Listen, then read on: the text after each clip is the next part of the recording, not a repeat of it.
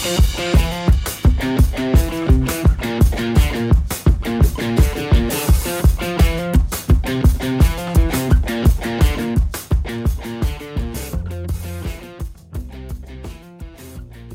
to the Reptile Gumbo podcast. This is episode 88. I'm pretty sure. I went back and listened to our episode last week, and I'm pretty sure I said episode 47 instead of 87. Uh, it was definitely 87, in case anybody was wondering. I, I'm sure no one gave two shits, but I noticed it. But we're on episode 88, and we're on again on our, our rotating uh, co-host. This this week we've got Rachel because Katie's spending time with our daughter, being a mom. Someone's got to be a parent around here, and It's definitely not you. it wasn't going to be me. So, uh, so Katie's doing it. Uh, Well, we moved to today because I had to go be a good son last night yeah, and uh, did a surprise birthday dinner for my mom with like 40 people, and she was completely surprised. was she happy about it? She was very happy about it. Sometimes people are surprised and not happy. Oh, no, two she, different things. she loved it. Okay. And then next week we're also on Wednesday. So anybody listening, next week we're also on Wednesday. Uh, I probably got to find a guest for that at some point Yep. too. Last Oh. week was 87. 87. So yes, we're on 88. So, uh, Rachel, we may need you next week also. That's fine. Okay. Yeah, we're moving it because of Lily. It's her birthday on Tuesday. Fucking kids so- ruin everything. Sorry. Damn. Anyways, so we are next Wednesday, uh, and you'll know, you'll probably know what our next go uh, guest is when I know our next guest because at this point I don't know. I planned Hot Yeah. Oktoberfest. If you want to be on the show, get with us. it's kind of where we're at at this point. Uh, but I planned Hot Toberfest. This is our last episode of Hot Toberfest. I'm super excited, uh, and we'll get to that in a minute because I'm, I'm going to get through all of our sponsors. And we don't have Katie here for. Uh, but uh, do you, do you want to do the? If you give them to me in enough advance, so I actually know. I don't even have them. She's it's in her phone saving it. I know it starts with if you're looking for a high quality PVC rack, something something something Lone Star Reptile Racks Dot com. dot com. Good enough. Yeah, Lone Star Reptile, Reptile Racks. If you listen to this regularly and you don't know who well, this is, Uh, so- say- it's Robert. Just just contact Robert and bother him. yeah. Hate Oh look, my mushrooms are growing again. I know I talked about it last week, but uh, they died, and now they're growing again. Dude, Logan's are going crazy in his wine. He's got mushrooms in his isopods. Well, we got them from you. See, it's the dirt though. We we all got the dirt from the same people. Yeah. I don't know. It looks cool. It looks like uh, it does look pretty neat. it's it's fancy. So, uh, but yes, Re- Lone, Lone Star Reptile Racks, uh, Herbst Reptile shows. Uh, y'all just did a Herbst Reptile show We did. in Temple, yes. Yeah. uh, and then you're you're not doing the one in Amarillo because that's on the other side of the country, also known as the other side of Texas. I mean, I would do it if I could get materials to build racks. Yeah, that's everybody's issue. Yeah. Uh, PVC does not exist anymore. like Lafayette next weekend's probably going to be a bunch of white racks. You're going to end up seeing a whole bunch of wood racks coming back at some point. It's uh, it's ugly. Metal.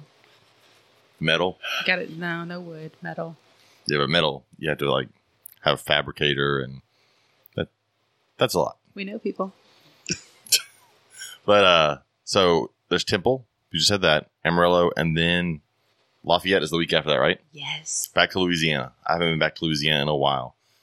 Uh, who says they have MDF? That must be Max. I bet that's Max. It says Facebook user. I can tell you right now, no one's using MDF. That may not be Max. It may be. Anyways, I hate MDF. You've never built anything out of MDF. Sure, I have. Not a snake rack, though, right? No, I used to build speaker boxes. Yeah, so those are made to be dry. Shit, that might be a good thing to do in the next couple weeks. Build Speaker boxes. New shift in business You plan. can always sell secret. Dude, I'm right now. It's whatever I can do to keep it open.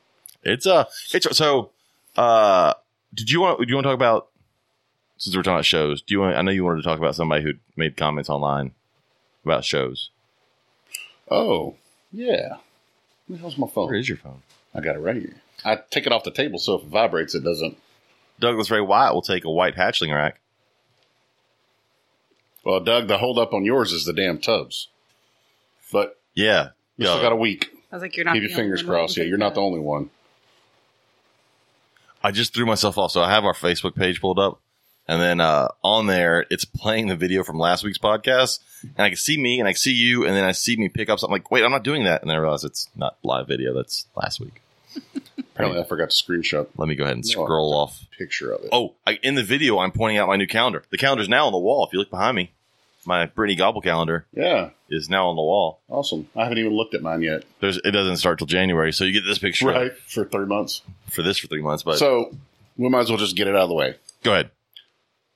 The Temple show this weekend was probably the worst show I've ever seen. Not due to the show itself. Absolutely, I'm about to say that. They're just people right now are the economy's down. You know, anybody anybody who buys groceries ought to know that there's shortages on everything. Yeah.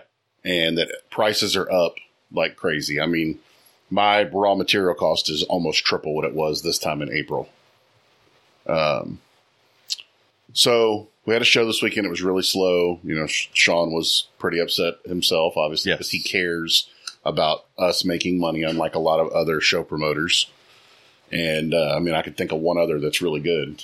And uh, anyway, so Sean put a post on our vendor group about that. And this guy commented, I don't know who he is or, you know, why he was even in the vendor group because he's not a vendor. I I mean, people get people join because they're going to vend.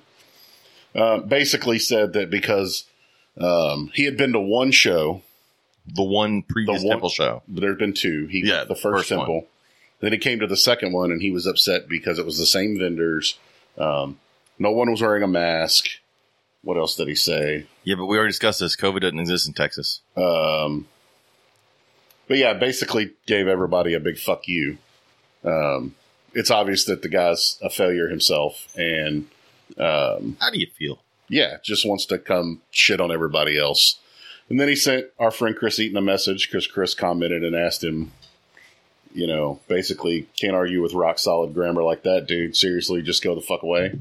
Uh, I'm very upset. I was the first one to make fun of the guy. yeah, and he never, and he never. so he messaged Chris this me. long diatribe, and Chris asked, "Who you are you?" And the guy goes, "It doesn't matter." And Chris is like, "No, it doesn't matter now." And Chris goes, "No, you're you're wrong. It never mattered," uh, which I thought was a great response, Chris. Um, but yeah, so this guy just decided to shit on the whole Yeah, the, well, show experience based on his very limited um, sample size, and is obviously just a miserable fuck.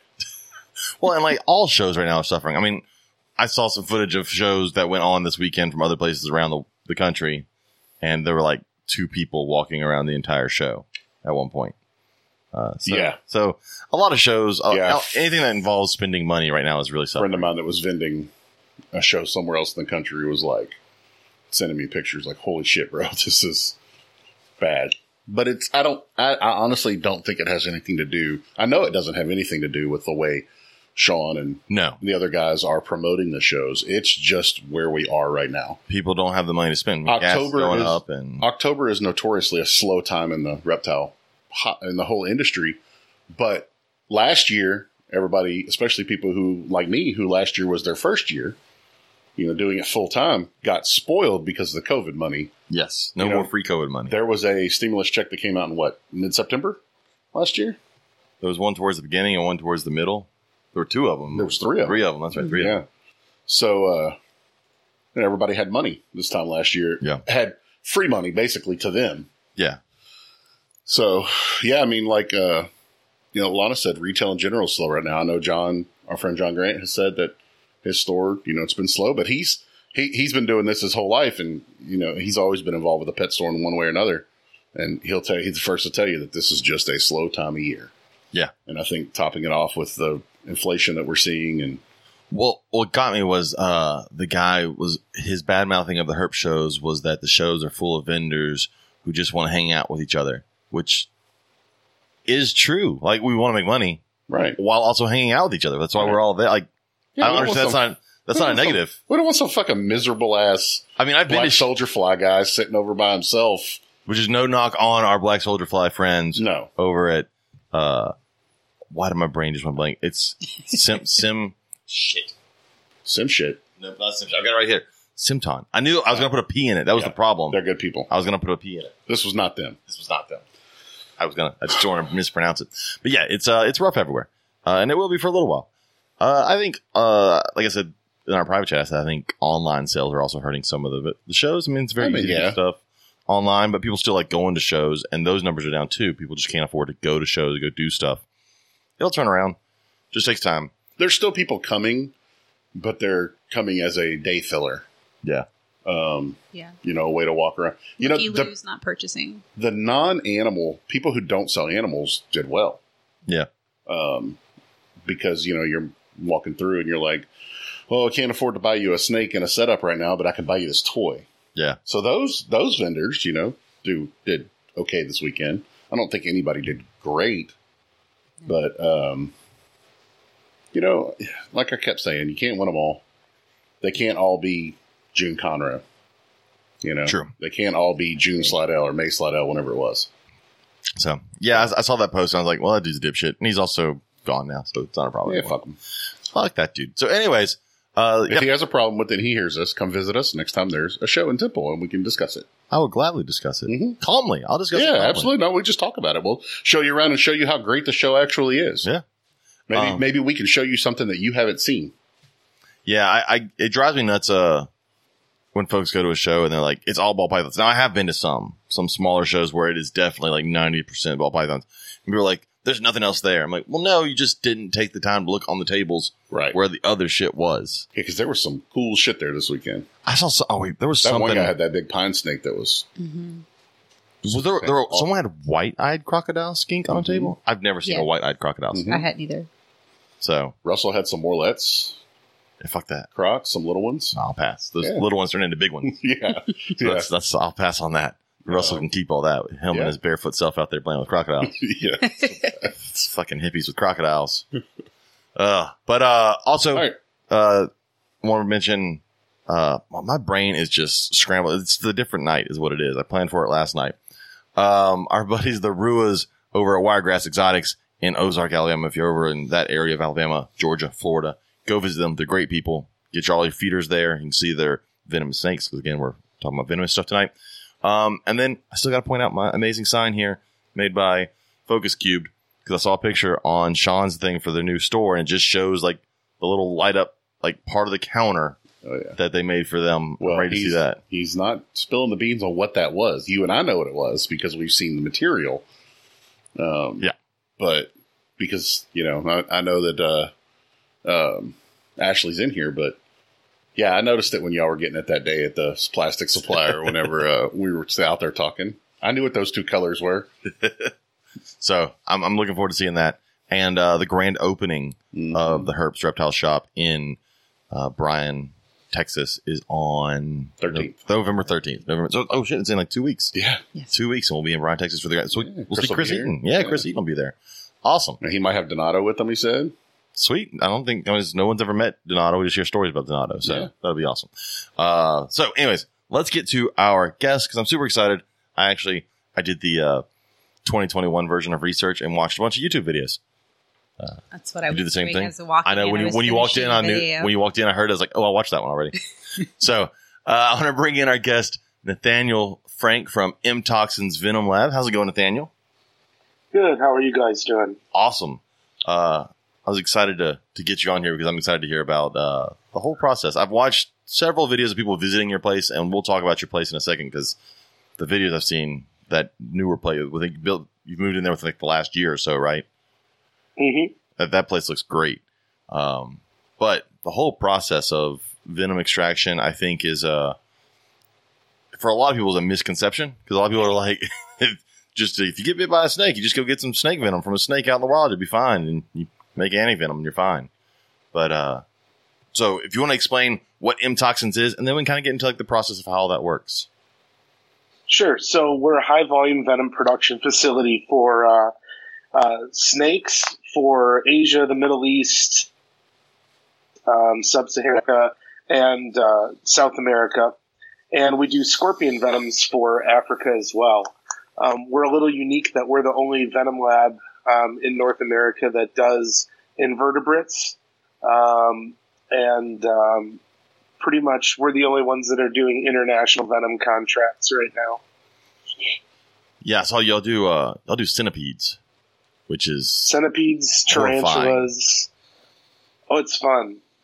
I- like milking a It's a, centipede. it's It's a got lot of fun. milking a centipede's got to be scary. Because I saw in one video you talked about you have one species that can like actually kill people.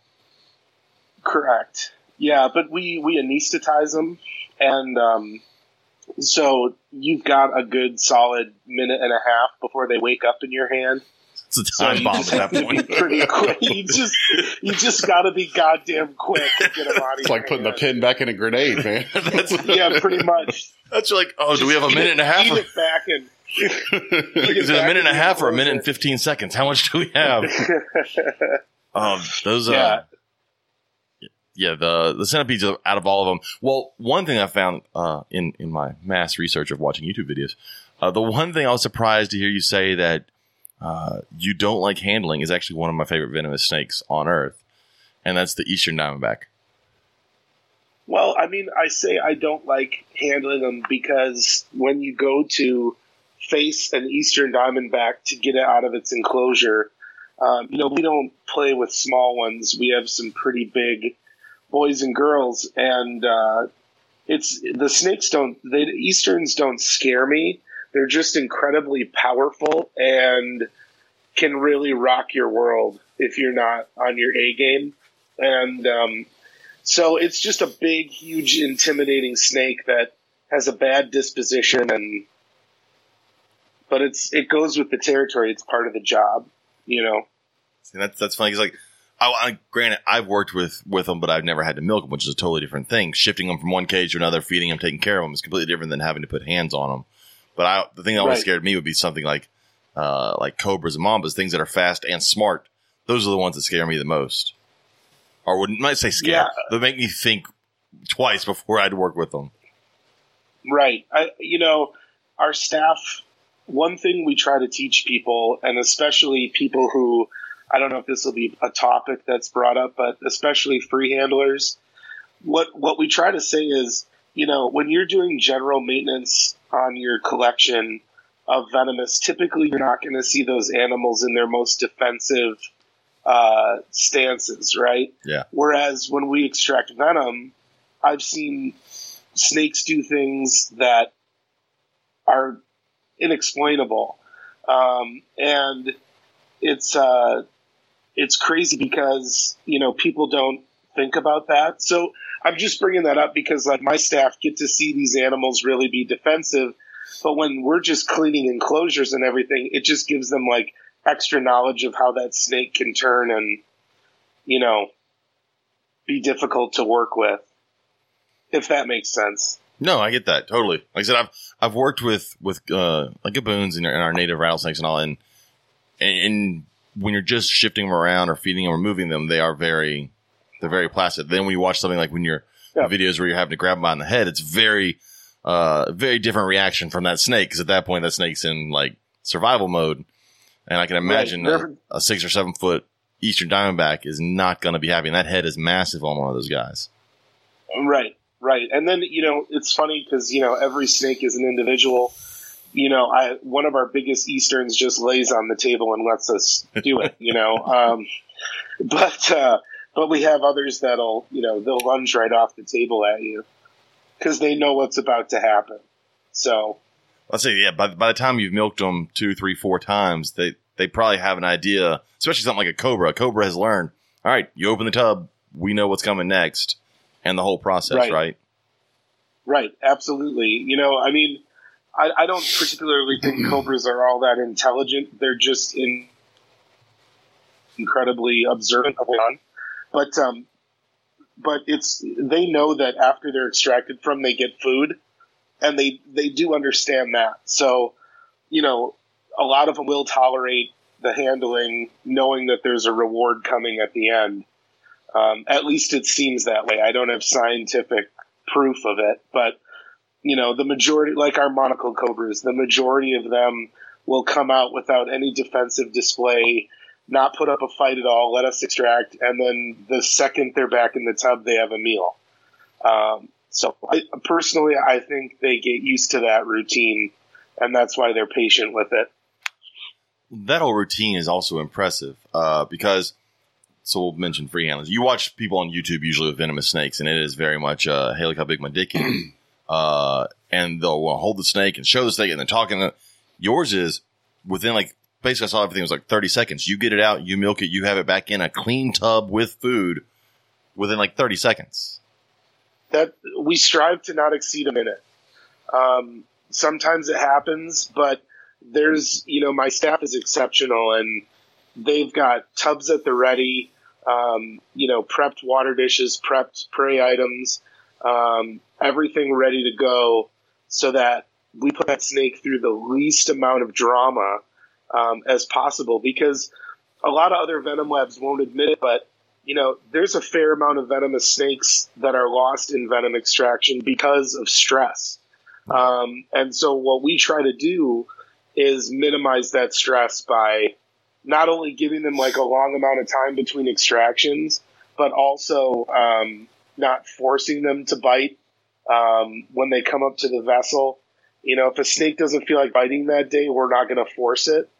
Um, and then you know also just leaving them alone because it is such a stressful process and i don't think a lot of people especially in the general public realize how fragile snakes truly are and um, and how easily they can get stressed so you know grabbing them by the head and having them bite something they're they're fighting for their life at that point yeah that uh well and it's and it's obvious when watching uh, the different videos I saw is that you're, you're not that uh, roadside attraction where you come by and you watch people milk snakes and they show you squeezing the head and the giant fangs and they hold it up to the window. Yours is very it's a, it's a business that you can watch and come in and see stuff, but it is not for show. Yeah, I mean, we do our Venom shows um, like for our normal hours. They're on the hour uh, at the top of each hour, but it's all stuff we're contractually needing to extract from. So it's always varied. Like some days people are seeing us do king cobras and gaboon vipers. The next day they may see us doing monocle cobras and rhino vipers. It, it just depends, you know, where our schedule is. And, you know, sometimes, you know, if I'm feeling off, which it's a big part of our safety protocol, people come in, they don't get to see venom extractions. They can see the rest of the zoo. Um, but uh, we always try in every regard to put our animals' welfare first. That's awesome. Because I mean, I've been to some some like roadside attraction type things in Florida where it definitely doesn't seem that way. It's definitely uh, more show than than anything else. Um, yeah, and uh, we like to play with the monocle cobras. I say play like an idiot, but you know they're so they're so attentive. But you know, I always bring out a monocle cobra because they hood up for the kids um, and and stuff like that. And we have a person narrating through the entire show, you know, talking about. Well, it's dependent on the age group, but you know, we talk about venom composition and where this venom goes and how anti venom is made and all that kind of stuff. So there is a little bit of a, a show part to it, um, but that's just again not at the, the detriment to the animal. Good. Uh, so you say high volume venom lab. What what constitutes you as a high volume venom lab? How much are y'all actually doing? I mean, we have we're just shy of 600 snakes, which there's venom labs like Kentucky Reptile Zoo has thousands of snakes. Um, they'd be considered, you know, extremely high volume too. Um, Reptile Discovery Center in in Deland as well. Uh, Carl Barden over there, but I mean, we produce, you know, I guess large multiple gram sales would be would be how I would explain it. So, you know, we're not selling like a normal customer like 200 or 300 milligrams. They're buying like 10 grams of black mamba, 20 grams of green mamba, etc. So we're constantly producing just that high volume of product for our customer base. Well, I think one of the most interesting things is that you're not selling liquid venom to people. Like that's the, the seeing the when they say grams, it's, it's, that powdered venom, right? That's what you're actually selling. Is, Correct. Uh, so you're what you're watching when someone collects venom is all that liquid, and you're getting rid of all the liquid, and you're down to just the powder. So you're really getting Correct. less than what is inside of a vial of anti or of venom when you're milking them. That's correct, and and we also uh, centrifuge our venoms because when a snake bites, this is more so vipers than Elapidae, but Viperidae always gives them tissue, sometimes some blood um, when they when they bite the vessel. So what we do is we centrifuge that out, um, so it's even more pure of a product. And um, that's one of the reasons why we're so anti massaging venom glands, and that's because you're just pumping tissue into the venom, which customers don't want to buy snake gum tissue; they want to buy venom. So, so we try to really, you know, purify that out, which makes it even less than what you see inside uh, the vessel being collected. So what what's the percentage difference between what you collect versus once you run it through that whole process? Like how much do you lose? On it, honestly, I don't know. I've never done really done the math. Like we know that uh, we know that you know five milliliters of Bothrops moojeni after it's centrifuged and and freeze dried will equate to about 340 to 380 milligrams, but it depends on the snake. So certain contracts we have that information down to a science, um, but the majority it's whatever the snake is going to give, and you know when we lyophilize, it's kind of an unknown Yeah. about how much. It's just rough estimates, you know. That's I'm still the whole process amazes me. Like I said, it's the I've watched several times of you doing it, and just how fast you grab them behind the head. Uh, it's completely different than when you watch when, like you watch anybody else doing it. They're just like, "Hey, um, let me show you the snake." It's very like they sneak up behind it and they slowly get it. Yours is Right. very quick. Um, so I, I had one one of our listeners wanted to uh, basically see all your see your hand and see if you uh, you had all your fingers. Um, see They're all all your, there. you're doing better than the roadside attraction I saw in Florida. So um, I know I know they asked if you'd been envenomated, and I, I know the answer to this, but uh, have you been envenomated? I have It was three times last I heard. Right? That was three three times, three of the most largest embarrassments of my life. the one. Um, hands down. the one uh I was not surprised by because I've just I've, I know the way the teeth are shaped, but you got bit by a stiletto, right? That was the first envenomation I had. Yeah, Was that one of those situations where it just reached out? It kind of like because I know those are the ones that if you don't grab it right, they can still get you. oh, they can get you really easily, and all three envenomations, and, and we can talk about them as much or as as little as you want. Um, but that stiletto envenomation, um, they have this behavior where when they're kind of being defensive or brought out of an, an enclosure, they thrash back and forth. And I had the snake out; it was on the table, and I very stupidly set my right hand down very close to it. It got startled. It turned, and and my hand was in the way. The snake wasn't even attempting to envenomate me. Um, it just was more so I put my hand too close and it pushed a fang into the end of my middle finger of my right hand. Um, and that was the most excruciating pain I've ever felt in my entire life. So and there's no ant. Well, at the time, I don't know now, but you said there was no anti venom, so you just had to go through the pain.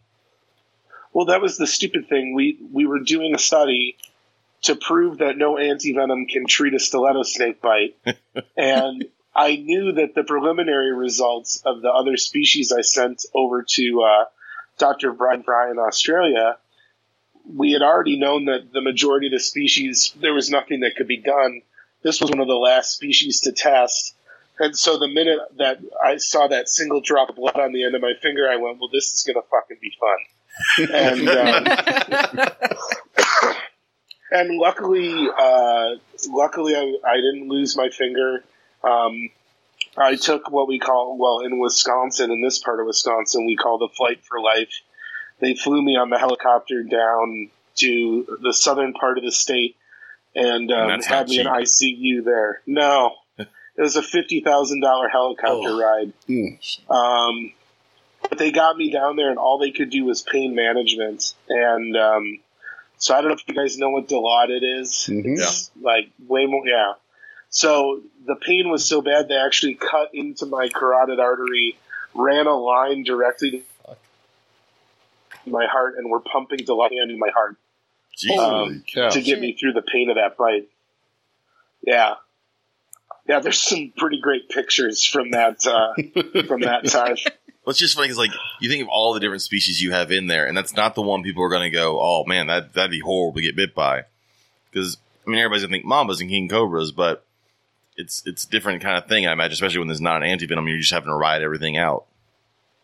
Right. And what was really comical was I had already been assisting poison control in the state on on some keepers that were getting bit quite regularly here. And um, so I'm getting ready, loaded onto the helicopter, and my phone is ringing, and it's the hospital asking for help to treat the snake bite victim, and I was the victim. So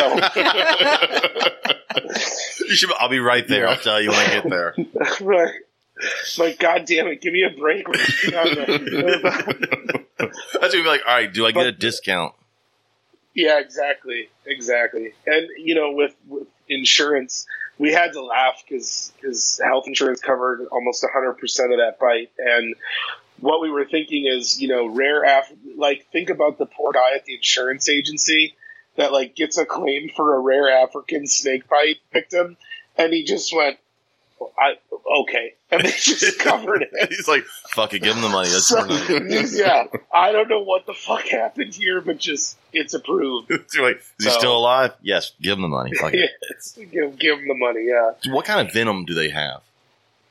So they have a venom that's uh, full of metalloproteinase, and it just eats flesh and melts bone. Oh wow. Um, what they do, the way they evolved, they evolved to go into rodent burrows and thrash their heads side to side. And what that does is they're one of the most volatile, tempered anim- like animals. Period. They go in, they kill everything in the rodent burrow, whether they're going to eat it or not.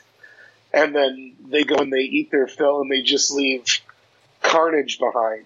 So it's it's total like pre-digestive enzymes. It's just liquefies their prey. Uh, it's quite fascinating to see. But yeah, they'll they'll go down and kill every single pink pink that might be down there or, or whatever. Eat a couple of them and go to another burrow. Just a Quentin Tarantino movie in a hole. It is. It, it absolutely is. That's. yeah. Uh, but I said I knew when I heard that you got bit by that. I was like, that's got to be an interesting one because I, I know for anybody out there that doesn't know, their their teeth are their fangs are not like normal fangs. They they can reach out the side of their mouth and they can reach back. Like they can. Ooh, It's like if you if you hold if you hold them too close to the head, like it's they're a weird fucking snake. it's like I didn't know that. Yeah. So that They're one. ter- They're terrible little bastards. they really are. Well, and so you talk about the the the life flight was fifty thousand dollars. I think that's something that people out there that want to get a venomous snake should hear more of. The person that went to a show and bought a monocle cobra for 150 bucks off a table, and they're going to put it in that glass tank and put some books on top of the screen lid. All right, well, your ass obviously couldn't afford that snake. You can't afford the fifty thousand dollar flight in the helicopter to save your life. On top of the Is antivenom that you're going to need. Wait a minute. Wait, wait, wait. Let me. I might need to change my. Is that wrong? No. To put like just books the top. No, go ahead. It's good. Encyclopedias. Okay. If you can still find right, that's what I encyclopedias. Like I can't lie. Our first boa, we we totally put encyclopedias on top of our first boa's tank when I was in like first grade. we were that guy, but I'm not that guy anymore now. I don't have encyclopedias, so now I just put old computers on top of there. Got- they- yeah. we, what are you gonna do with the old laptops when they don't work anymore? Oh, Well, it's you know, it's one of those things with uh, that that people really don't get is that you know they don't understand the danger. Like most of most of, of the people that mentored me, um, brought me in, you know, um, they've never been bitten in in forty plus years of venomous handling, and that's because you know they understand the danger involved and they take precautions and they use tools. Um, nowadays it, it's like people just jump into it. And, and i don't think there's enough respect for just how seriously these animals can mess you up. And and i always hear it from a lot of different people it, it made me a pariah in the venomous community quite a bit because people are you know free handling fucking mambas, and and I'm just sitting there going, do you know how quick that thing can turn and bite you, and you're going to be full respiratory paralysis in 30 minutes? I mean, they just don't they don't get it. Um, that snake doesn't have a bond to you. It doesn't like you. It's tolerating you. And um, But I gave it a cute know. name, and I Yeah. it loves me. Yeah. Every time I walk by, it comes out of its hide because it wants to come out. I love that one. It's moving in front of its cage all the time. It just wants to be out and held. It's it's funny because I have very very close friends that free handle, and I'm just a dick to them about it. uh, ultimately, As you should be. ultimately, as a libertarian, do whatever you want, uh, and just don't infringe on anybody else. And you know, but I try to remind them, and and to a lot of people, anytime you go on the internet and you do something stupid with an animal, you're just fueling. You just fanning the flames Yeah. you Yep. know and and to think these idiots that that that do this shit they think it doesn't have any uh, repercussions but um, but you know there's people trying to start a serpentarium in Florida and all of that free handling stuff uh, was thrown against that individual by uh, the leadership of the county and the city as reasons why they shouldn't be trusted Yep. so you know, you sit there and you talk your shit that it's it's your animal and you have a bond. You don't have a fucking bond. A snake doesn't bond to you. It can't. It tolerates you, and it just drives me absolutely insane. So that's my little two second rant on on free handling. Don't, don't worry. We, we bitch about them all the time. All the time. Fucking hate 'em. Well, it's like I, I then know, let's keep going. I know I would like to have a venomous one day, but I refuse to even think about it unless I have spent a good amount of time with somebody who knows what they're doing before I bring that into my home. Yes. As Like, should, I'm yes. talking like a year or two with somebody who knows. and we're going to move to a county where Yeah, we gotta be. yeah, well, we obviously move. I can't. I need to move here, 500 yards that way, and then I'm good. but you know I want to have the correct enclosure for it and the knowledge and comfortable. Not comfortable. That's not the right word. The respect I need to do what's right. Well, it, it, and that's you know that's the thing. I started out in the worst way possible, and that's what I try to to tell people not to do. I mean, the first venomous that I was really handling regularly was a nine foot female black Well, mamba. that seems bad. Um, that was how I started. So it's kind of funny. Like I was taking care of mambas and cobras, but I had never, you know, handled a rattlesnake or a copperhead or anything like that. So I started the absolute wrong way to do it. And, um, and that's why I try to preach to people, you know, study and, and find someone that they don't even have to be someone that's reputable, just someone that takes clean, good care of their animals, that can teach you the physiology that makes them dangerous and how to combat it with good hooking techniques.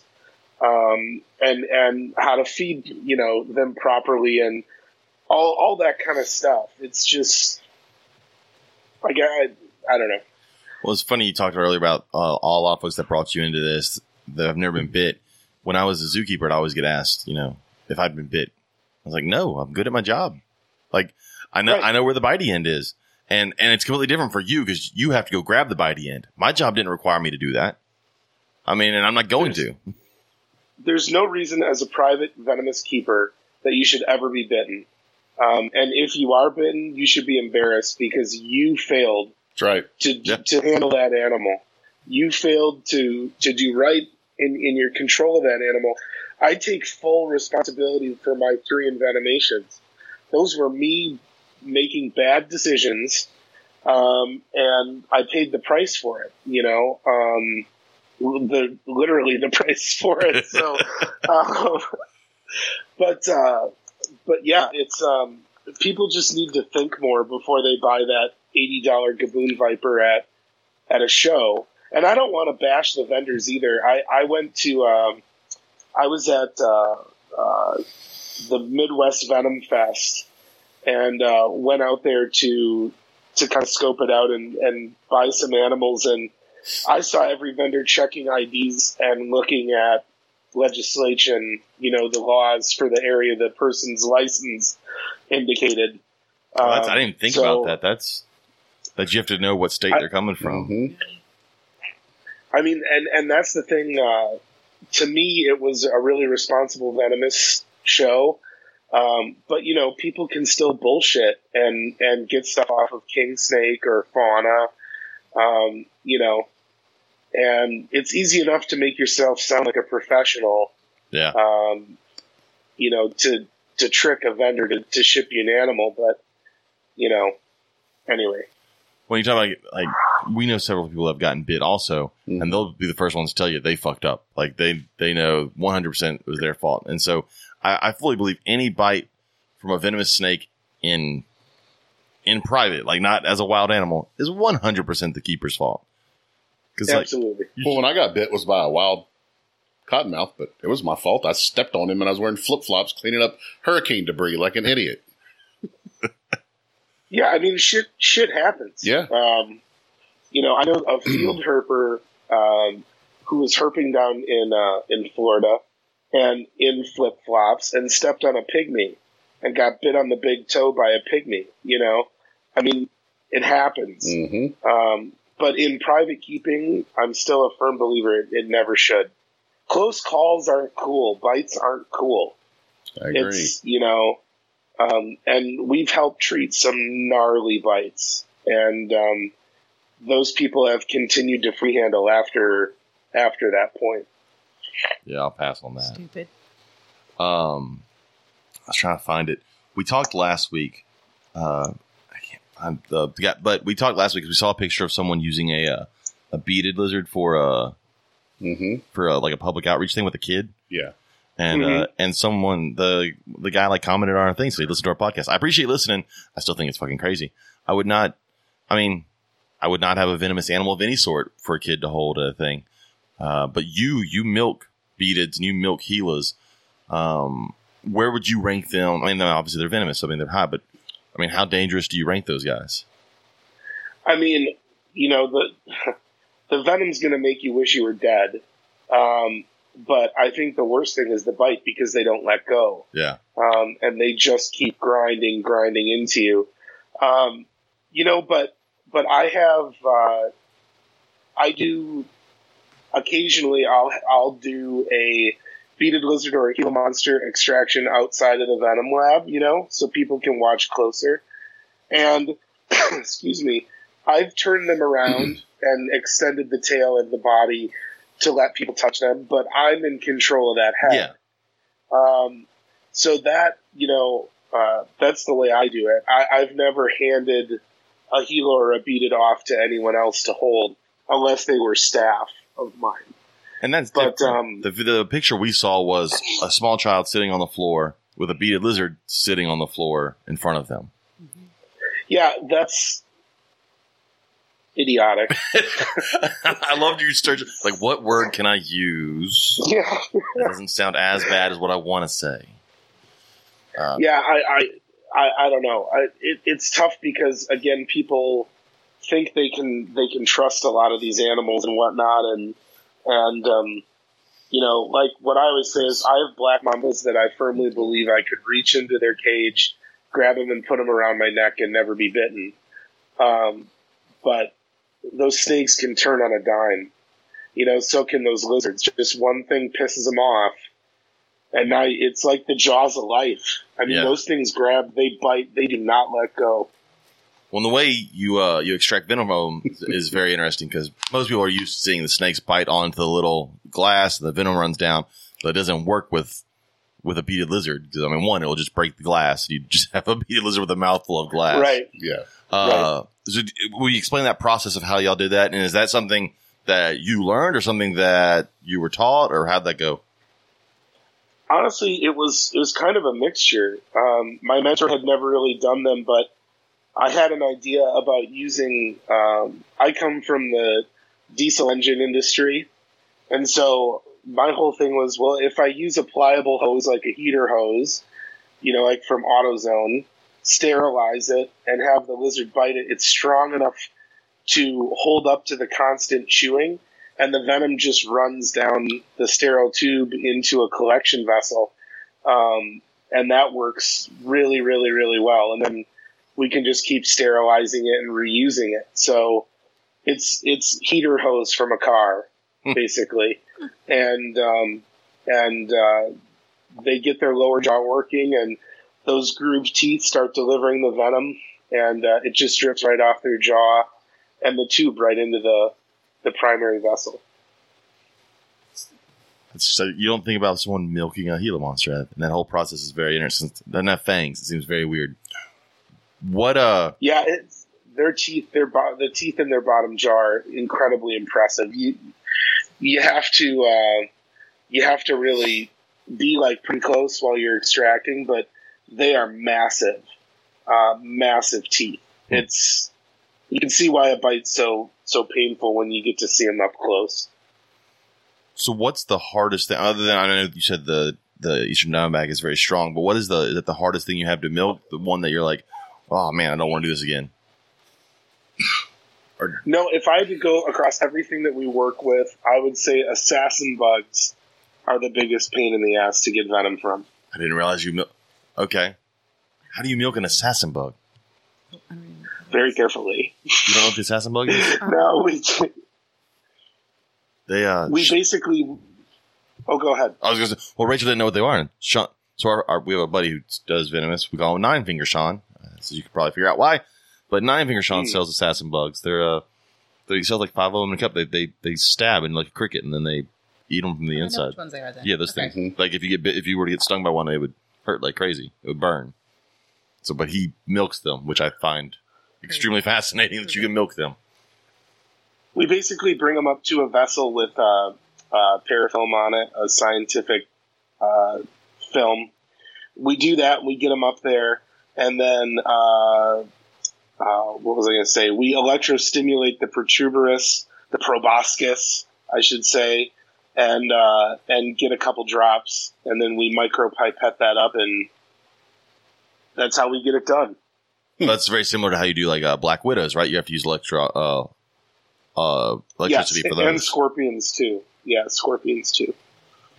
That's crazy. I, I, I knew you had done spiders and that you had the centipedes, but I didn't know that assassin. What what is assassin bug venom? Is it just for research purposes? I mean, are they like? There's no reason for an anti venom there, right? No, uh, we can't say why we're Gotcha. doing it. Just Gotcha. we're okay to say we are doing it, but not It's the for- government, and they're putting it in your drinking water, people. That's what he's saying. That's right. It's all, and it was Trump's fault. It's in that shot they're trying to give you. It's all full of of assassin It's bug part venom. of Bill Gates' population control. Helps produce adrenochrome so that we can harvest it Yeah. from children. Yeah. exactly. we we broke it. All right. Um, I, We better stop. We've said every buzzword the fucking NSA is We're but gonna shut down. Oh god. Um, so I, I asked you what what question we wanted to ask this week to our listeners. Um, and I added a little more to it, but uh, we said uh, what did- we asked everybody what their favorite venomous snake was and why, and then I also asked would they ever keep it, why or why not. Um, we got Okay. a ton of answers. there were a ton of answers there, so I wanted to go through several of our answers. Um, a lot of them had the same answer for the would you keep it, why or why not. So we'll get to that. But our buddy Drew Schultz at the the Learning Zoo uh, said Atrox or uh, Horridus, or so Western Diamondback rattlesnake for anybody out there, or timber rattlesnake or canebrake, depending on where you live. Uh, said such iconic snakes, and I love that we're learning so much about their social behavior in the last few years. I probably never keep venomous, but they are certainly his favorite. Uh, I like them. I, I mean, all right. I I like I Eastern. mean, to me, you know, in Wisconsin, you know, we have two two native rattlesnakes, and Crotalus horridus are, you know, our primary rattlesnake here, and um, you know, I can totally get that because they're they're fascinating and beautiful. are yours up there very dark? I just imagine being colder up there, you'd have a very dark population. When they when they emerge from the dens, they're like pitch black, and then they lighten up through the season. They're another kind one. of like uh kind of like how you know we'll see like people that keep captive Australian elapids will see that right like winter color summer color type of shit I mean, it's not like a, a chameleon or anything. You Yeah. know, it's just it just it just lightens up ever so much where it goes from a lot of blacks to a lot of browns. They're an interesting snake for the simple fact of how much range they have.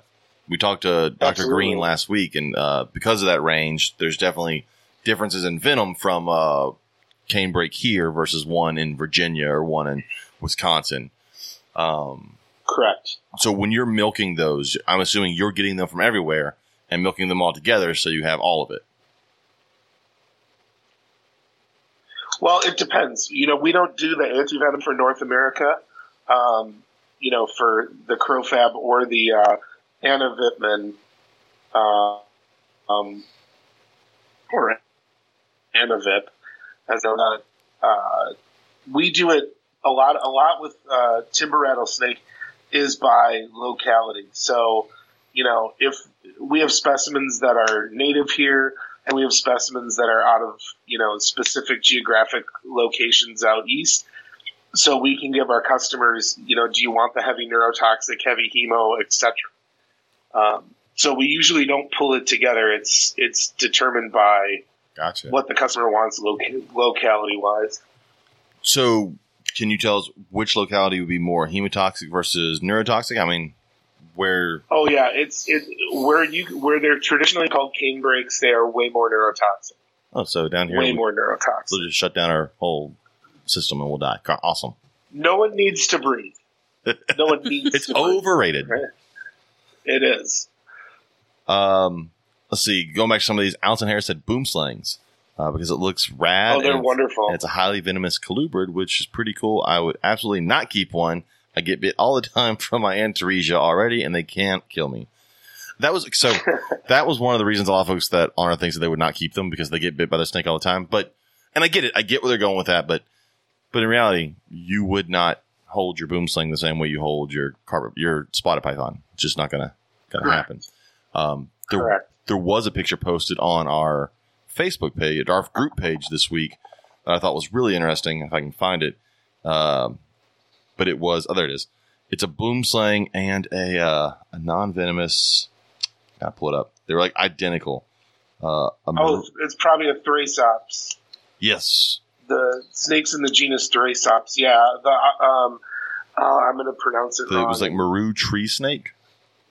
What yeah. said. There's there's Thrasops occidentalis is I think the species name. They look identical to boomslangs. I mean, like the scale If- count if on the you were to face was the at- same. yeah, yeah. It's it's insane. That that's a really And there, weird one. oh, there's there's Thrasops jacksoni too. That one looks a lot like a oh, Oh looks no! a lot like a boomslang too. But uh, I just remember seeing boomslangs. Uh, when I, you don't see any snake stuff on TV anymore, but when I was a kid, it's just always like it's a green snake in a tree. That Facebook user is Todd Autry. Oh, hey Todd. Uh, this is one. Connor Roberts this is one I would not think of. A Ro- Roatan coral snake. Uh, they said it's beautiful from Roatan Island. I would be down to keep and breed them if it comes to it. I don't think I've That'd ever, be fascinating. never seen a Roatan. The only reason, only reason I know how to pronounce Roatan is because I know that cruise ships go there. Yep. So that's Yep. that's all I know. Uh, wow, there. That's an interesting looking coral. It's all like a mud snake black. almost. Yeah, it looks like almost like a mud snake if the banding came Hey, all so the way around it. Speaking of mud snakes, I was watching Beetlejuice the other night. Uh, we, we showed our daughter Beetlejuice for the first time because as a kid, I watched Beetlejuice like five million times a week as a kid. Loved it. But there's a scene where he hands two snakes to the dad. One is a king snake of some sort, and the other one looks a lot like a mud snake. I can't get it to stop slow enough. And if you look online, they say it's some sort of South American milk snake or whatever, but it looks a lot like a we mud need to snake. go herping this weekend. I agree. You're not going to a show, and I'm not. We'll go herping this weekend. Let's go herping. So, all right. Anyways, that was my Well, it must be nice to be able to do that. It's like getting down to freezing at night here. Uh, we got a we got a cold front today, and it got down to seventy. Ooh, chilly, Oh, oh, chilly.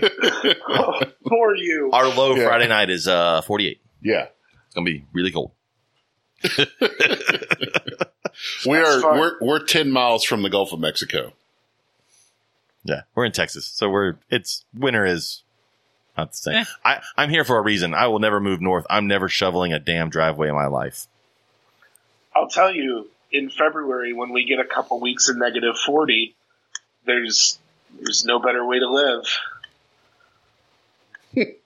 What at home? Because you can't go that anywhere. just shut everybody up. yeah. John Felix said, "Did you know you're constantly dying with a timeline of two to three minutes, depending on the person, but then you breathe and restart it."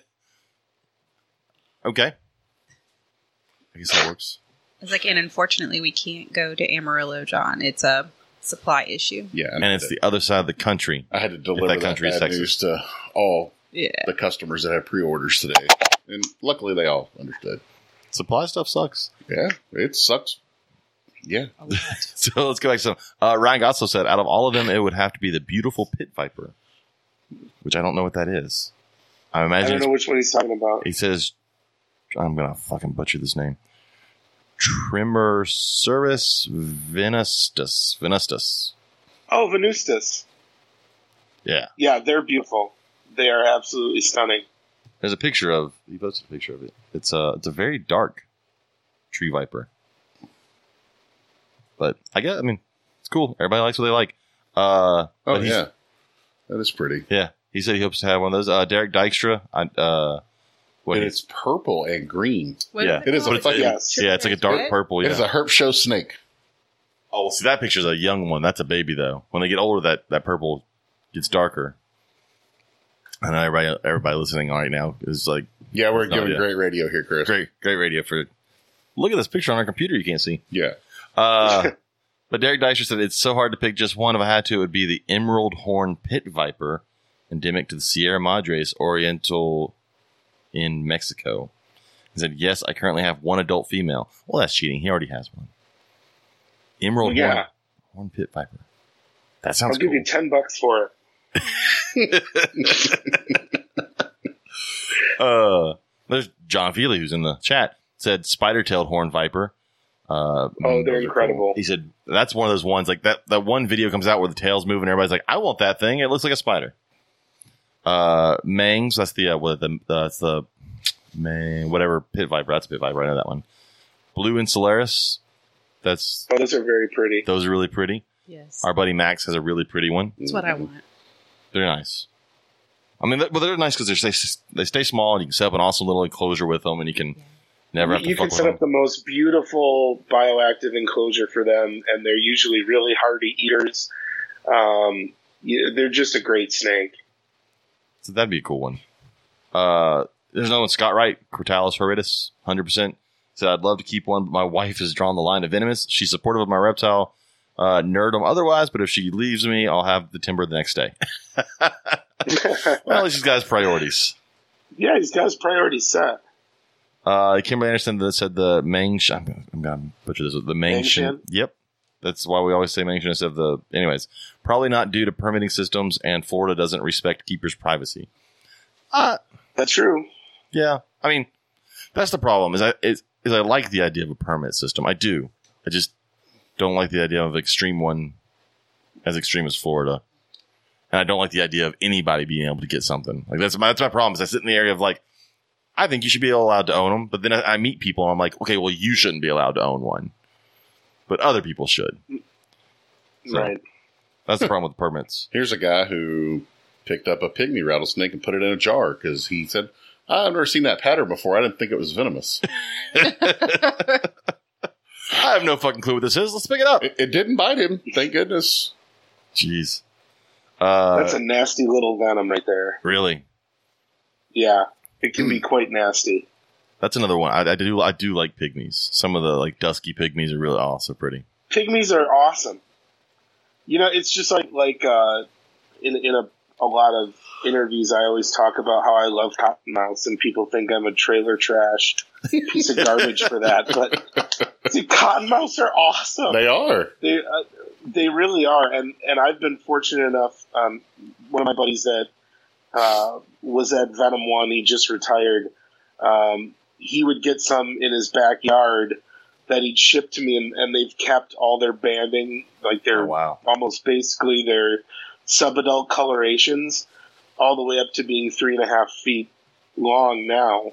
Um, so I think they're awesome. They eat anything. I mean, you can feed them a Snickers bar. hmm I mean, I mean, they've been documenting eating roadkill before, Yep. so hey, look, They're they're just just- they're smashed cool squirrel. snakes. Yeah, I just I can't get past the smell. yeah, the smell is terrible. It's horrible. That's that's the only today drawback.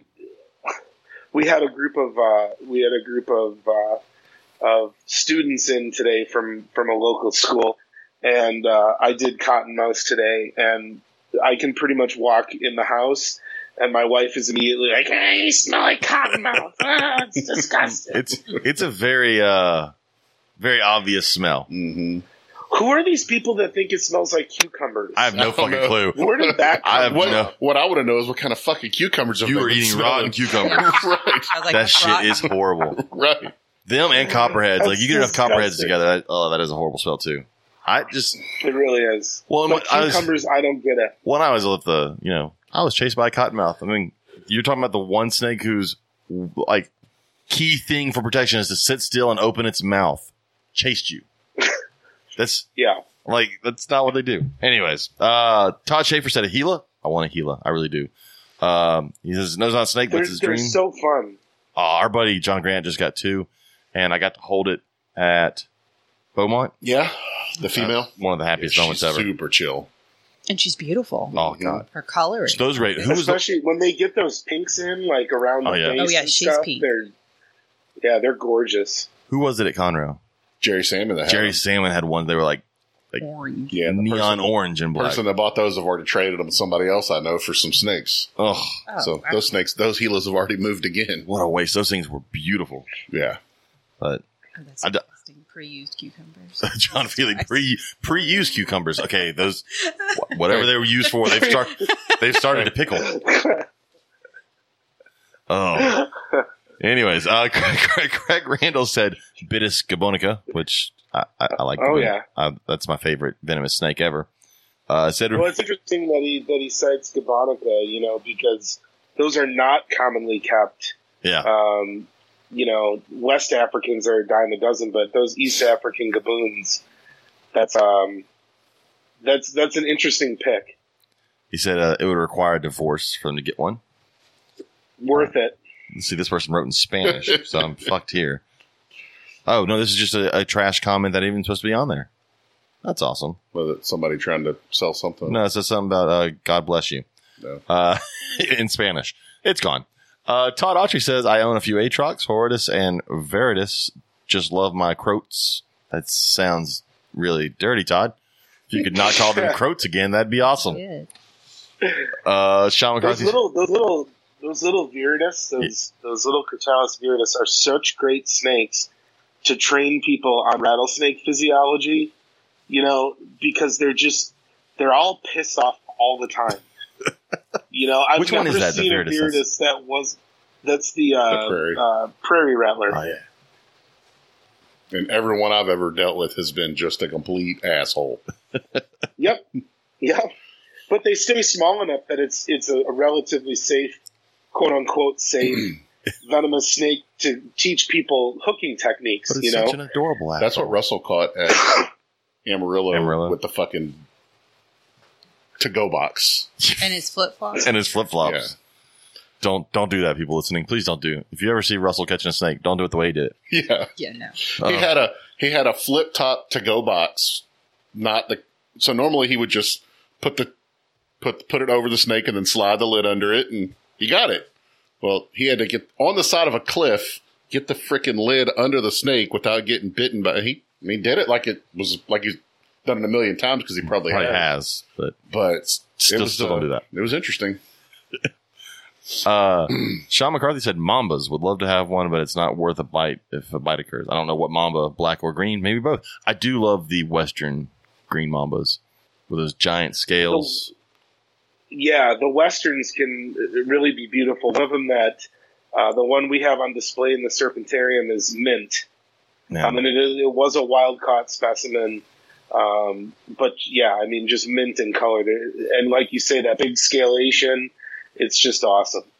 well, a couple years ago at uh, Cody Bartolini's place, he had all three green Mambas, and I could see the Western. I'm like, this one is by far better than the other two. See, John Feely lives in. It's probably the only good thing about El Paso, but you have Atrox, you have Viridis, you have um, Lepidus out there, the banded rock rattlers. Uh, it's like a. I mean, I don't know how many species of freaking, But you're in the middle of fucking nowhere. and it's hot. I spent two some uh, the whole summer out there a couple of years ago, and it is, it is. You think it's hot Actually, here? funny enough, you guys talk about Cody and Mambas and stuff. Um, Reptile Preservation Institute is our primary uh, supplier of all of our venomous snakes that we don't need wild locality on. So Cody and Pia over there um, are constantly breeding mambas and different bothrops and things like that for us. Um, and they are two of the most wonderful people I think I've ever dealt with. Yes, I agree. Uh, and they keep their animals better than 99% of zoos out there. Their their their their exhibits are a thousand times better than what I put in our serpentarium. Um, it, it's it's just to me that that's the bar, they set the bar um, as far as venomous in, in my personal opinion. And I love that their house is a bed surrounded by one giant just reptile room. That's what the house is. It's just one giant reptile what room. more do you need? I don't know. I they can do. I don't know if I could sleep there because those giant black mambas scare the ever loving shit out of me. I mean, he's got some massive ones, and I s- one that I got from Cody is the one that got me in September of 2020. see it was Cody's fault. He trained it. It was Cody's fault. Absolutely. It had bonded with Cody, and uh, Honestly, Exactly. He wanted to go back. Like its new owner. Yeah. It was like, send me back to my old owner. I bonded with him. We used to sit on the couch and watch TV. I actually went and uh, took that snake off the venom line and put him on display just because he got the better of me, so he gets to retire. So it's it's funny, like all our mambas that are on display are really big, and then there's there's like this whatever four and a half foot, you know, sub adult that's that's out there. But yeah, that was I blame Cody for that bite, even though he was like you know That's a thousand plus miles away. Fuck it, it's his fault anyways. We all blame him. Everyone blame Cody now. Uh, Darren Watson said Gaboon Viper. Uh, said says the short, heavy bodied snake reminds him of blood pythons, and if it was legal in his state, he'd get, have one. Uh, Yeah. I, lo- I just I love Gaboon Vipers. That was that was the one non-native I've ever worked with, and I loved them before I ever worked with them. Like it's just to me, it's one of the best camouflage jobs of any snake on earth. finding them in Africa was incredible, absolutely incredible. It's got to be so to hard. actually see them in the wild. Like you just gotta wonder how many you walk past if you're actually out there looking for them. Well, I, I, don't- I mean, we the same thing with puff adders. Um, you know, God knows how many we walked by, but you know, we found a handful of them, and um, and it's it's just incredible. And I am the world's worst field herper, so you know, we we had uh, we had some great local snake professionals, and went way out in the bush and getting getting to see wild gaboons and wild uh, wild puffs was pretty awesome. Uh, I always, I'd, I'd love to do that. Uh, our buddy Corey Martin said eyelash vipers because the bright colors and they're pretty, but she definitely has no desire to keep venomous, uh, which is good. De- definitely got to know your limitations. Uh, Absolutely. Victor Lorena said South Carolina pygmy rattlesnakes with all the red oh pigment. yeah, Yeah. absolutely. Um, he says he knows himself too well and he would get tagged just because of a mistake. Eh, well, at least you know. Uh, our buddy uh, Ilana said zebra cobras. Well, he could have got that one that was loose in Texas not that long ago. Yeah. That was Yeah. could have gone and grabbed that one. You know, that's one snake that um, if I were to be bitten, I would likely die immediately. Well, that's not good. Um, I am actually allergic to that snake's venom. So I can't even typically open an enclosure with a zebra spitter in it um, without having to wear a respirator. Jeez. wow. So how how did you find out you were allergic to that?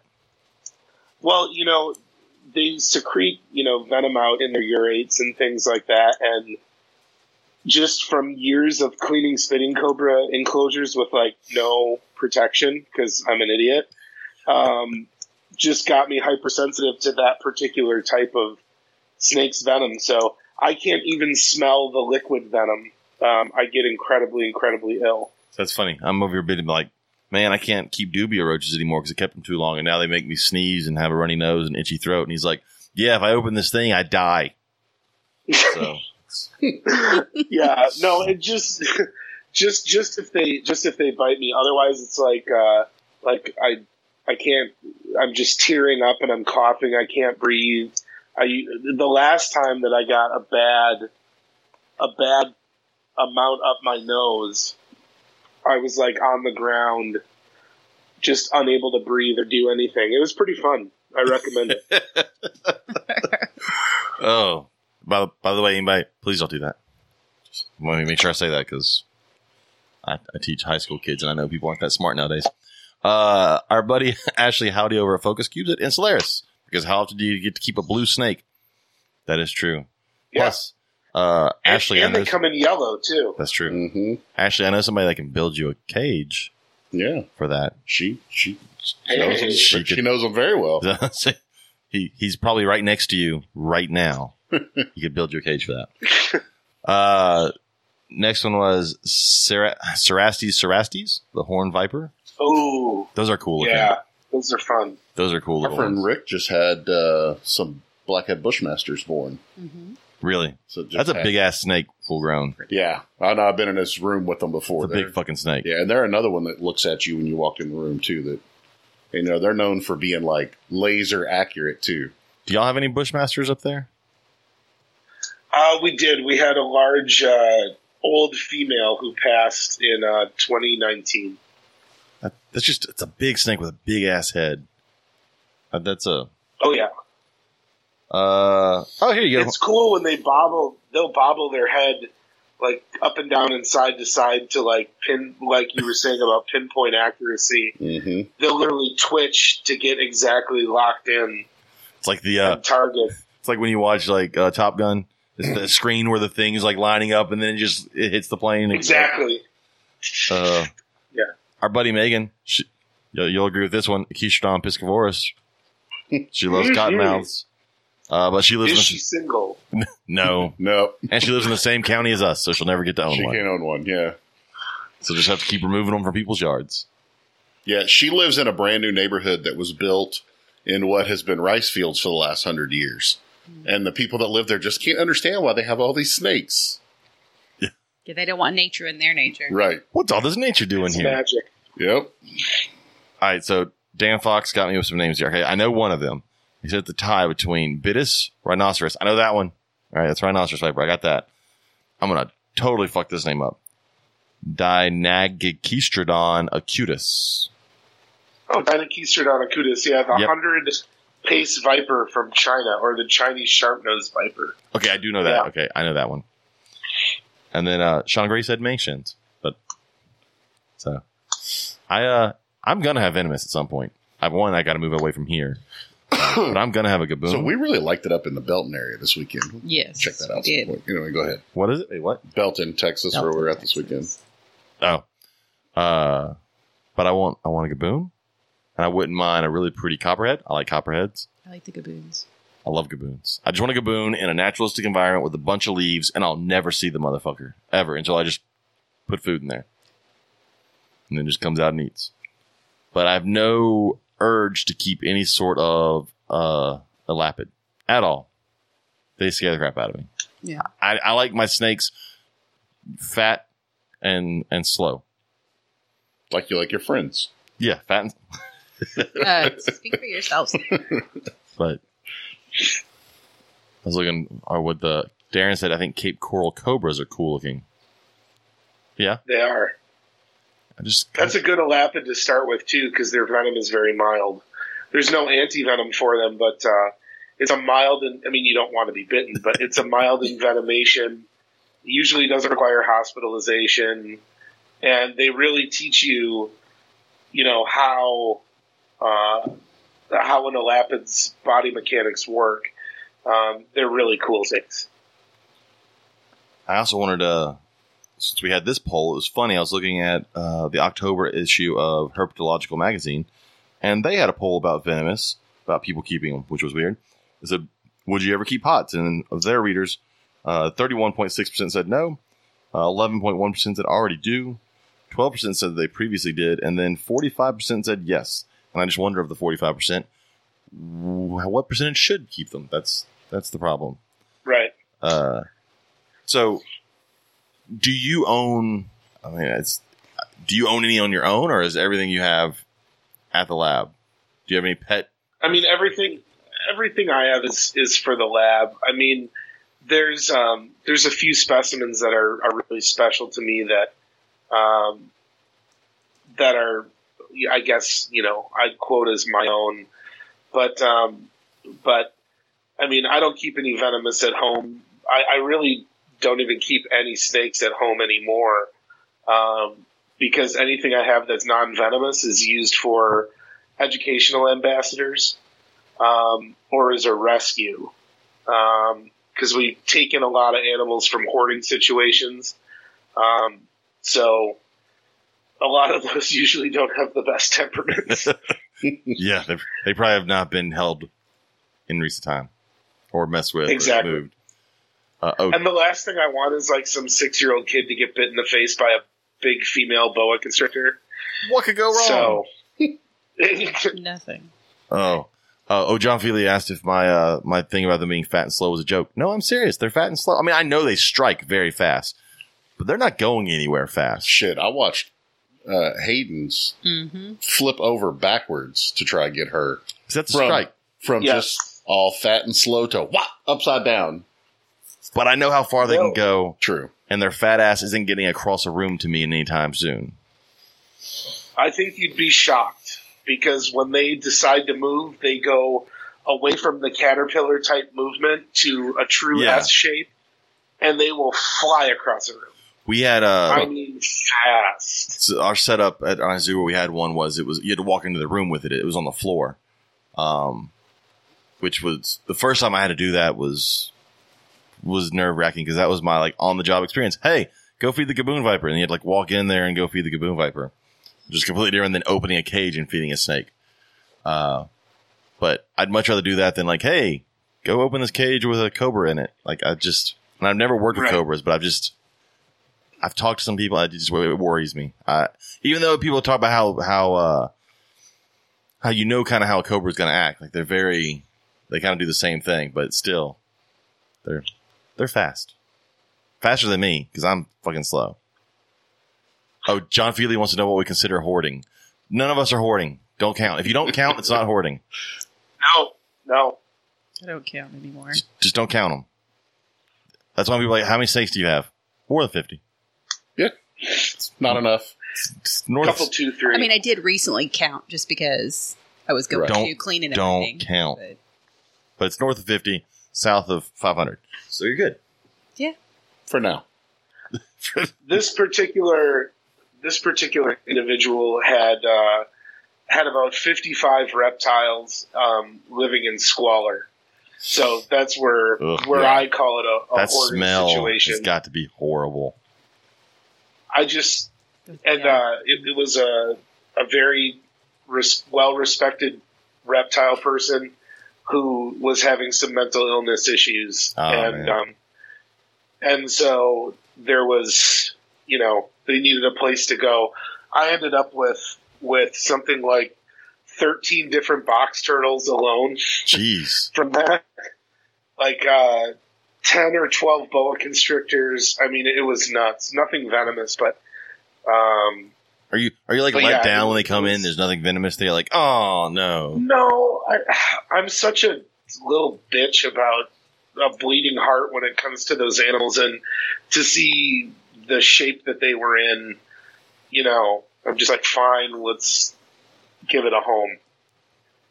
So we do it as often as we can. We have an inordinate amount of people try to bring us alligators all the time. That's the one thing that sends me through the roof. That's what the, I find so funny because I've I've lived in in the south, and so like most of the states down here have alligators. So there's you cannot own alligators unless you have a permit, and it's not a normal thing. But then you go to some of the northern states where like you can just fucking pick up an alligator at a show and just take a baby alligator. ten home. bucks, ten or fifty bucks, and uh, Oh no, we lost Uh-oh. him. Well, hopefully he'll come back. He has the link, so he can come back. so I'll go through uh, some of the stuff that got posted this week. Um, always, if he comes back, I want to talk about the uh, the snake bite picture. Like, have you seen the one of the finger that's gotten shared in like Yeah. 15 million groups? Uh, somebody's already sent it to me since we've been on here. I don't know what happened. Welcome back. I apologize for It's, that. it's I fine. don't know what happened. When technology fucks up for us on a weekly basis. We're used to this. Uh, I But was yeah, anyone can get an alligator, and then they and then they come to us and they're like, "Oh, it's like six foot long, uh, and we never really, you know, touched it or anything. Are you interested? Yeah, that's what I want to deal with. do you want this You know. pissed off six foot alligator? Yeah. Oh, uh, the one that I was oh, so we were gonna bring up some stuff thing things that got shared on our Facebook uh, group this week, and this one got shared on every Facebook group this week. Uh, but it's kind of fitting. It was a bite from a rainforest cat-eyed snake. I'm sure you've seen the picture. Ooh, I'm not. Oh, it's uh, I don't. it's this giant like blood blister in this person's finger. Like it, it, it's fucking gross. See if I can It sounds gross. see if I can share it. real quick. I'll share the screen. Yeah, it's it's it's not pretty. Share the screen. You can do it. And there we go. Anybody that's watching, you can see the. It's just nasty looking. But that's the snake that uh you people would not normally consider as like, oh no, it's a venomous snake. Kind of like the way people are with hognose snakes. Yeah. Well, um, Have you guys have you guys ever heard of the book? Hold on, because I'm actually in where my little reptile library is. Uh, venomous bites from non-venomous snakes. No. It's probably one of the coolest books. It was written by um, Scott Weinstein and Dan Keyler, but it's all about rear fang colubrids and uh, and crazy bite stories. Um, yeah, I really, really highly recommend that book. Like, if if you're interested in colubrid bites that get Yeah. ugly, it's really cool. That's a broadband water snake bite. Oh, I've never seen that. The broadband water snake bite where the person's Reese got hands. bitten by it on Friday and uh, been bitten, you know, hundreds of times before. For some reason, this one just swole up and got huge and painful, and I just got to imagine bacteria or something got in there. I I was gonna say, is it a bacterial reaction? I don't know. It went down the next day, That's weird. Because definitely not a uh, venomous snake. right? I haven't been bit, so I have nothing to compare anything to. I try very hard not to get bit. I- That's why Sean Gray, No Gray makes pain. fun of me because I wear Yeah. gloves all the time. No pain or itching, just swollen. That's crazy. Well, it's not that I'm not trying. I mean, yes, I'm careful, but uh, it's I've had multiple opportunities to get bit though, and just hasn't happened. You don't want to. Uh, that's why I've, I've seen a couple posts uh, recently in groups. Uh, people asking what snake hook do you use, and of course, there's 50 replies of just don't use a snake, just reach in there and grab the snake. Blah blah. I'm like, shut the fuck up. Just shut the. He asked what snake hook. He didn't ask, hey, what's the best way for me to definitely get bit at some point. Yeah, That's not the question. we have one that I really like. I think Robert got it from Sean Trimbach. What? Snake hook. That one snake hook that I really like. That's I love the The little expand. shorty? like I got that at a freaking very first Repticon we ever went to. Oh, no, I thought that one was different. Oh, I don't know. I like the expandable one for when I go field herping. But the uh, like that one. But my SMS long- had those exact same hooks at the show Yeah, this I have a long one that I know we got from Sean as well that I really like. I'm I'm all for using tools, always. yeah. It doesn't matter if it's venomous or non-venomous. Use a fucking tool. The that's that's one of those things where I've, I've said it before. Like getting bit by a snake, people go, "Well, it doesn't hurt." Well, I'm sure it's not good for the fucking snake. Like it can definitely cause damage to the snake. I feel like if everyone- Again, like any anytime you get bitten by anything like that, you fucked up. Yeah. Yes. Yeah. It's that simple. Yep. The last thing I got bitten by was a baby scaleless corn snake. it was hanging off my finger. Sorry. Uh, never mind. I took a I, t- I took a boa constrictor bite not all that long ago. Where at? They get you on the arm Um, or hand? That got me on the hand, yeah. But it was the minute the snake realized what the hell was happening, it let go. Um, That's because of the special bond we must have. it, um, it knows your smell. It, yeah, yeah. Yeah, because like my boa that likes to try to bite everything through the glass. I got bit by my children's python the other day, but I had gloves on. But uh, she bit and then latched down. I was like, these teeth may come through this leather glove. Like I could start to feel it. Like she was trying, so I, I was able to get the glove off and just threw her in the cage. and then she started like moving, like she was gonna eat the fucking glove. I'm like, all right. Let me, I was, luckily, I was about to feed him, so I went and got a mouse and got her to let go and take the mouse. Jeez. But she's a fucking bitch. I'm not.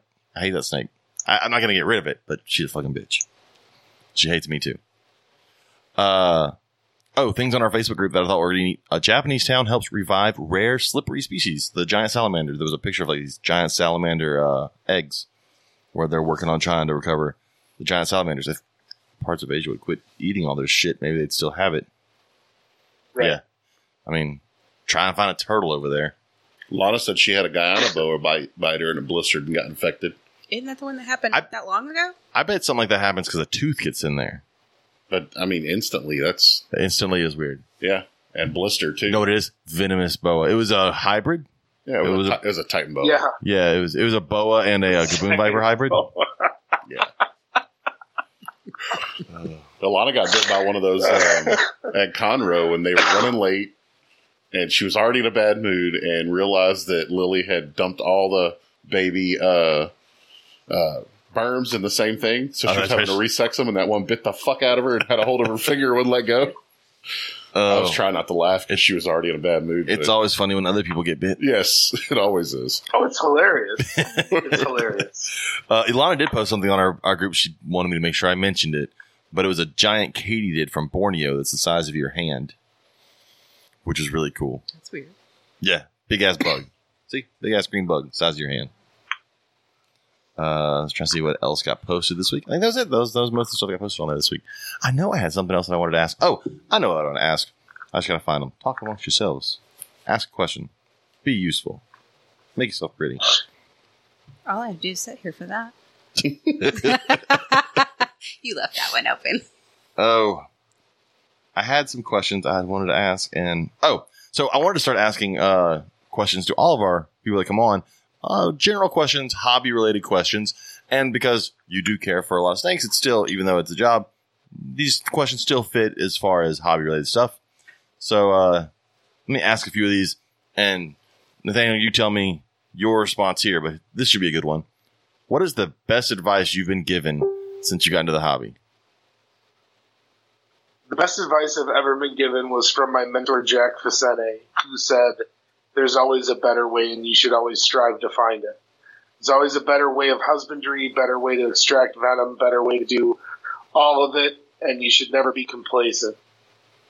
That's great advice. That's really good advice. That's good advice in anything. Life, yeah. Yeah. That's uh because well, Facebook will show you how many people don't believe that's good advice because you'll hear the only way to do stuff on Facebook. Oh yeah. Uh, As much as I, I find Facebook has really helped the hobby, God, it does so many horrible things for it as well. So Well, think about the number of people, like, I think about the way we used to keep ball pythons when, you know, 38 years ago when I was a kid.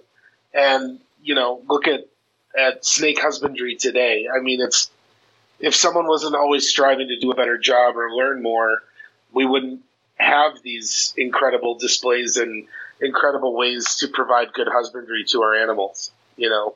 yeah, yeah. If, if and, and we learn so much from different parts of the hobby. I mean, all these bioactive things came from frog people. Like all the idea of Right. look what you can do because these people with frogs do it. Uh, Right. This should be an interesting one too. What is the worst advice you've been given since you got into the hobby? Oh, fuck. The worst advice. See, that's a harder one because we try and block that shit out when it when it comes. Uh, No, no, no, I know.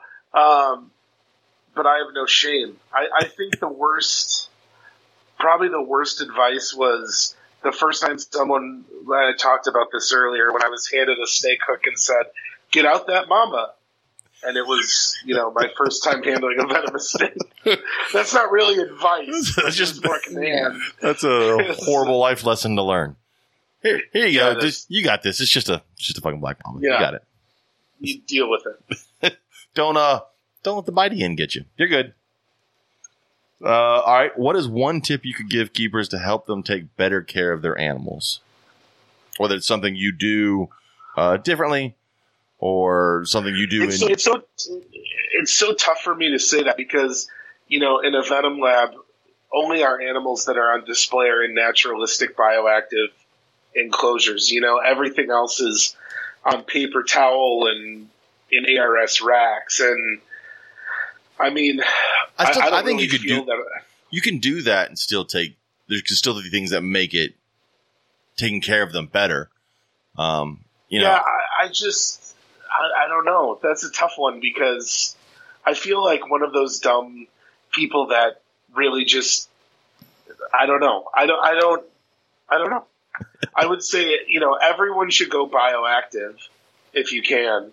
I think that's one thing that it took me a long time to accept that whole thought process and, and all of it. But um, it's something I've never regretted since. And um, and I think it, especially if you're going to keep venomous, it, it you got your own little cleanup crew in there to get rid of urates and fecals and shit. I Yeah. think, I, I- you know, go bioactive as much as you can with your venomous. Yeah. If I'm going to do venomous, I'm definitely doing some sort of nice setup, bioactive, and trying to be as hands off as possible. It's you know, and it's not always uh, possible when you have a collection of 50, 60, 70, 80 snakes, 600 snakes, um, to be able to obviously be able to do that because at some point space and, and you'll have people out there going, well, then you shouldn't have that many snakes. Yeah, fuck those people. I want all the snakes. So, um, right. but, but when you can, if you, if you own one, two, three snakes or reptiles, whatever, you can do that. I mean, do that stuff. Don't, I, and we've talked about before, a lot of people get their first snake at a show from a breeder. And then a lot of breeders give them advice on how to set up their animal the way they set up their animals as a breeder, which is probably mm-hmm. not the way we should tell them to set up their animal for their one whatever it is they have. Right. So that's one thing I think we've we've got to do a better job of trying to show the other options for that one animal. And then who who knows? Maybe they do it that one way, and then every animal they get from that point on, they set up that way, you know, better. And maybe they, maybe they'll find a way to have fifty snakes and it all be bioactive. Yeah. Uh, what is one big positive you see currently happening in the hobby? And I know it's not free handling. I I would say um,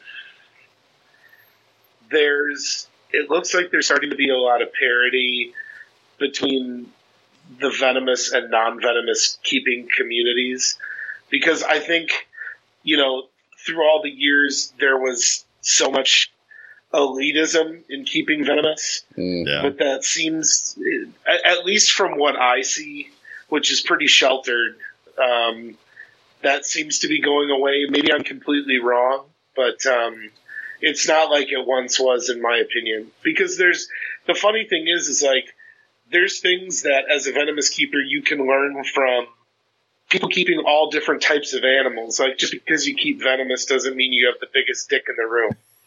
you know, um, it. You know, I, I think a lot of venomous keepers need to well learn some humility and uh, and learn from from a lot of the non venomous people who are doing incredibly amazing things. What are you talking? I got. I know I got a big dick because I bought a Cobra, I got a retic, Right. and a water monitor. Yeah, and I I'm bet the- you drive a fucking jacked up truck with huge tires and I got. yeah, it screams huge. I got all three of those. It's the I got a big dick complex issue snake. I, I just love folks that are like, I got a retic. That's great. What are you gonna do with that when it gets 15 foot? And they have no plan. No plan. Yep. No one You ever don't need one. Like that, Just drop it off at a rescue. drop it off of that angry alligator. Yeah, that's what happens. happens Yeah, exactly. That's what's like, and, and I never want to say certain people like that certain animals shouldn't be in the hobby because I definitely feel like just like the venomous retics and alligators, I think alligators should be in the hobby. They're definitely not a. My problem is one, the northern states are the ones that are buying alligators.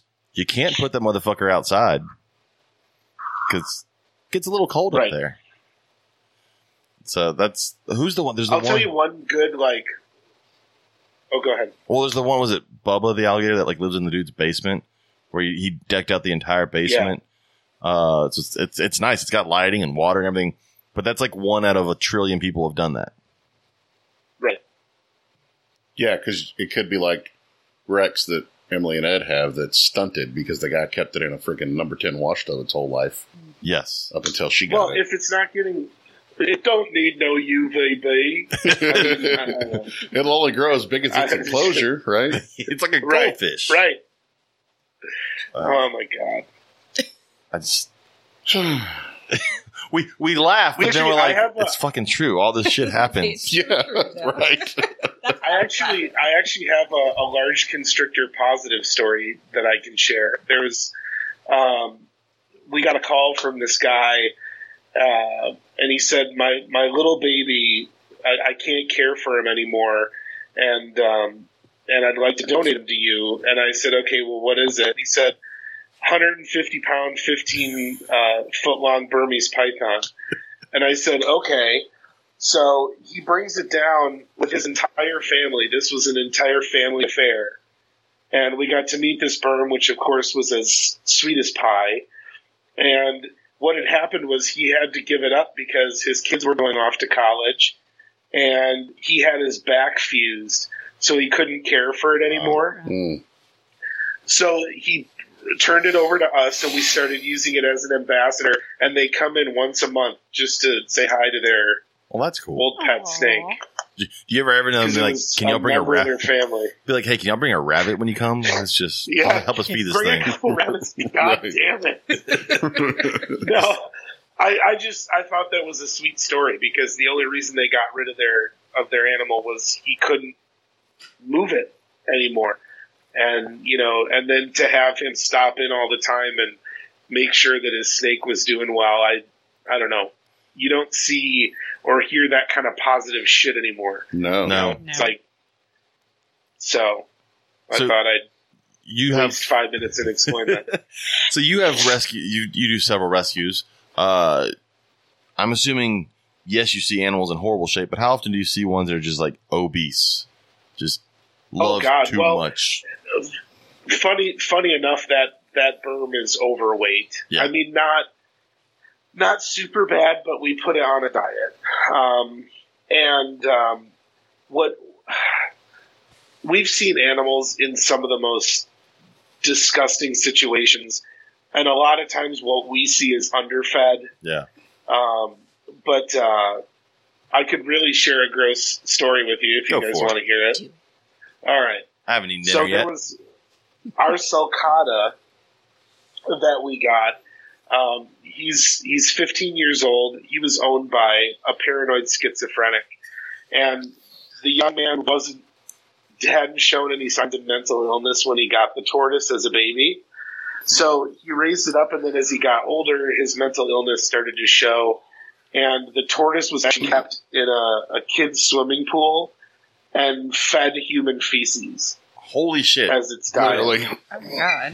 Wow. Um, so the the uh, the plastron of the tortoise was all eaten away from the you know all the bacteria and everything in the feces, and uh, we got that tortoise. I'll say up and running, and um, and he's one of our our star ambassadors with kids. But that tortoise was literally fed human shit for the last two years of its life before it came to us. Holy Oh, crap! wow. That, that's insane.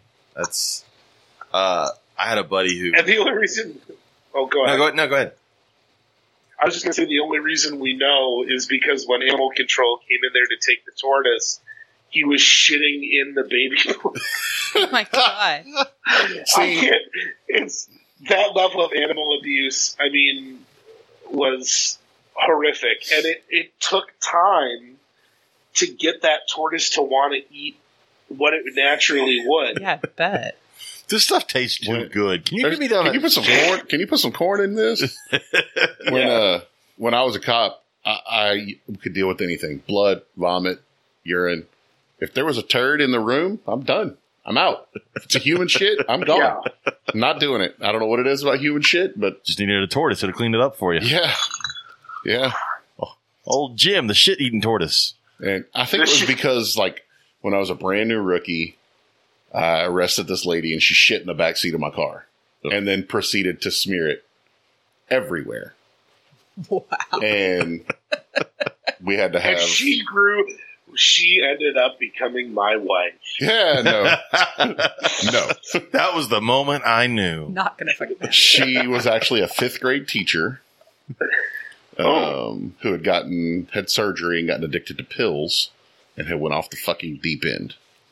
And uh Yeah, if you start rubbing shit all over the back of a police car, stuff has gone wrong in your life. yes, um That's that's definitely and uh, from a then sign. on, I mean, I couldn't get that smell of that car. We had to have a decontamination company because she was hep Hep C positive. Oh, well, wonderful. Right. So we had to have a decontamination crime scene decontamination company come out and decontaminate that whole brand new patrol car. And uh, it just wasn't ever right again after that. that's, that's the the new person gets that car every time. Yeah, well, I was the new guy. Oh, so talking about Jesus. God. uh, fat, uh, fat or overfed animals, not shit fed animals. A buddy of mine took a uh, a berm from a guy. It was we we put a tape measure on it. This male berm was 18 foot long and around 200 pounds. Whew. It went on a diet. It went on a on a big diet once once my friend got it, and then he dropped like I think like 75 pounds at least on it. But yeah, when he first the first time he showed it to me, like, "Well, that's a big old female," and he's like, "That's a male." Like that's a really fucking huge male. But I I imagine underfed like that's one thing people don't think about overfeeding, but that is definitely an issue, especially with Oh, snakes. yeah. That's the only interaction you get with your snake is feeding. it drives me it, it drives me nuts uh, the amount of people that overfeed because it, it it makes me think like not that I'm smarter, think about what the fuck happens in the wild. Like, oh, a medical grade rat walks by Yeah. every three days. No, that's not what fucking happens. I, I was in You a know, group I, I should have said lab laboratory grade rat. Yeah. I was in a group yesterday and somebody was talking about how their corn snake struck the mouse and killed it but didn't eat it. And I bet 15 people asked, well, how much did the mouse weigh? That's those people that own ball python. Yeah. And I'm like, about that fucking much. Here you go. it weighed as much as a fucking mouse. Yeah. Uh, Ah, I can't do. I don't do Yeah. grams. Granted, Somebody did ask too, did you feed it on its normal feeding day? Oh wow. fucking a. Our snakes get fed whenever I'm like, Rachel, when's the last time you fed the snakes? Oh, hey, I have- No, our been a couple snakes get fed when they're supposed to. Don't even yeah. go with I, that uh, shit. I have rats in the fridge. I probably need to feed out. Yeah. They'll probably get done tomorrow. I'm not doing it tonight. Come watch. like I need to get some jumbo. come watch now. baseball when we're done with this. Uh, It's a good game. don't tell me anything. I'm watching I got it recorded. I got it up on here the don't whole say time. shit. If it's a good game, you're probably happy because your team's winning. Don't tell me anything. Um, Did they win yesterday? no, they lost. I thought so. Oh, go Braves. Uh, I'm gonna kick you in the dick. I'm Fuck gonna y'all. get from I'm just gonna hey, the finish. did you know saying you'll kick somebody in the dick on Facebook will get you kicked off for 24 hours? telling your own wife you'll kick her in the dick? No, it wasn't. Oh, Uh, I I told Nathaniel, not not not Nathaniel, but other. Uh, it was a different Nathaniel. Yeah. He made a joke about us having another kid, and I said, if we have another kid, I'm gonna come kick you in the dick. And I didn't write out dick. I put D and then a bunch of little Right. symbols. Fucking Facebook took it upon themselves to be offended for him and kick me off for 24 hours. Yep. It's like, what the fuck? You're such a dick, James. Don't say dick. They'll kick you off of Facebook for 24 hours. Actually, take that back.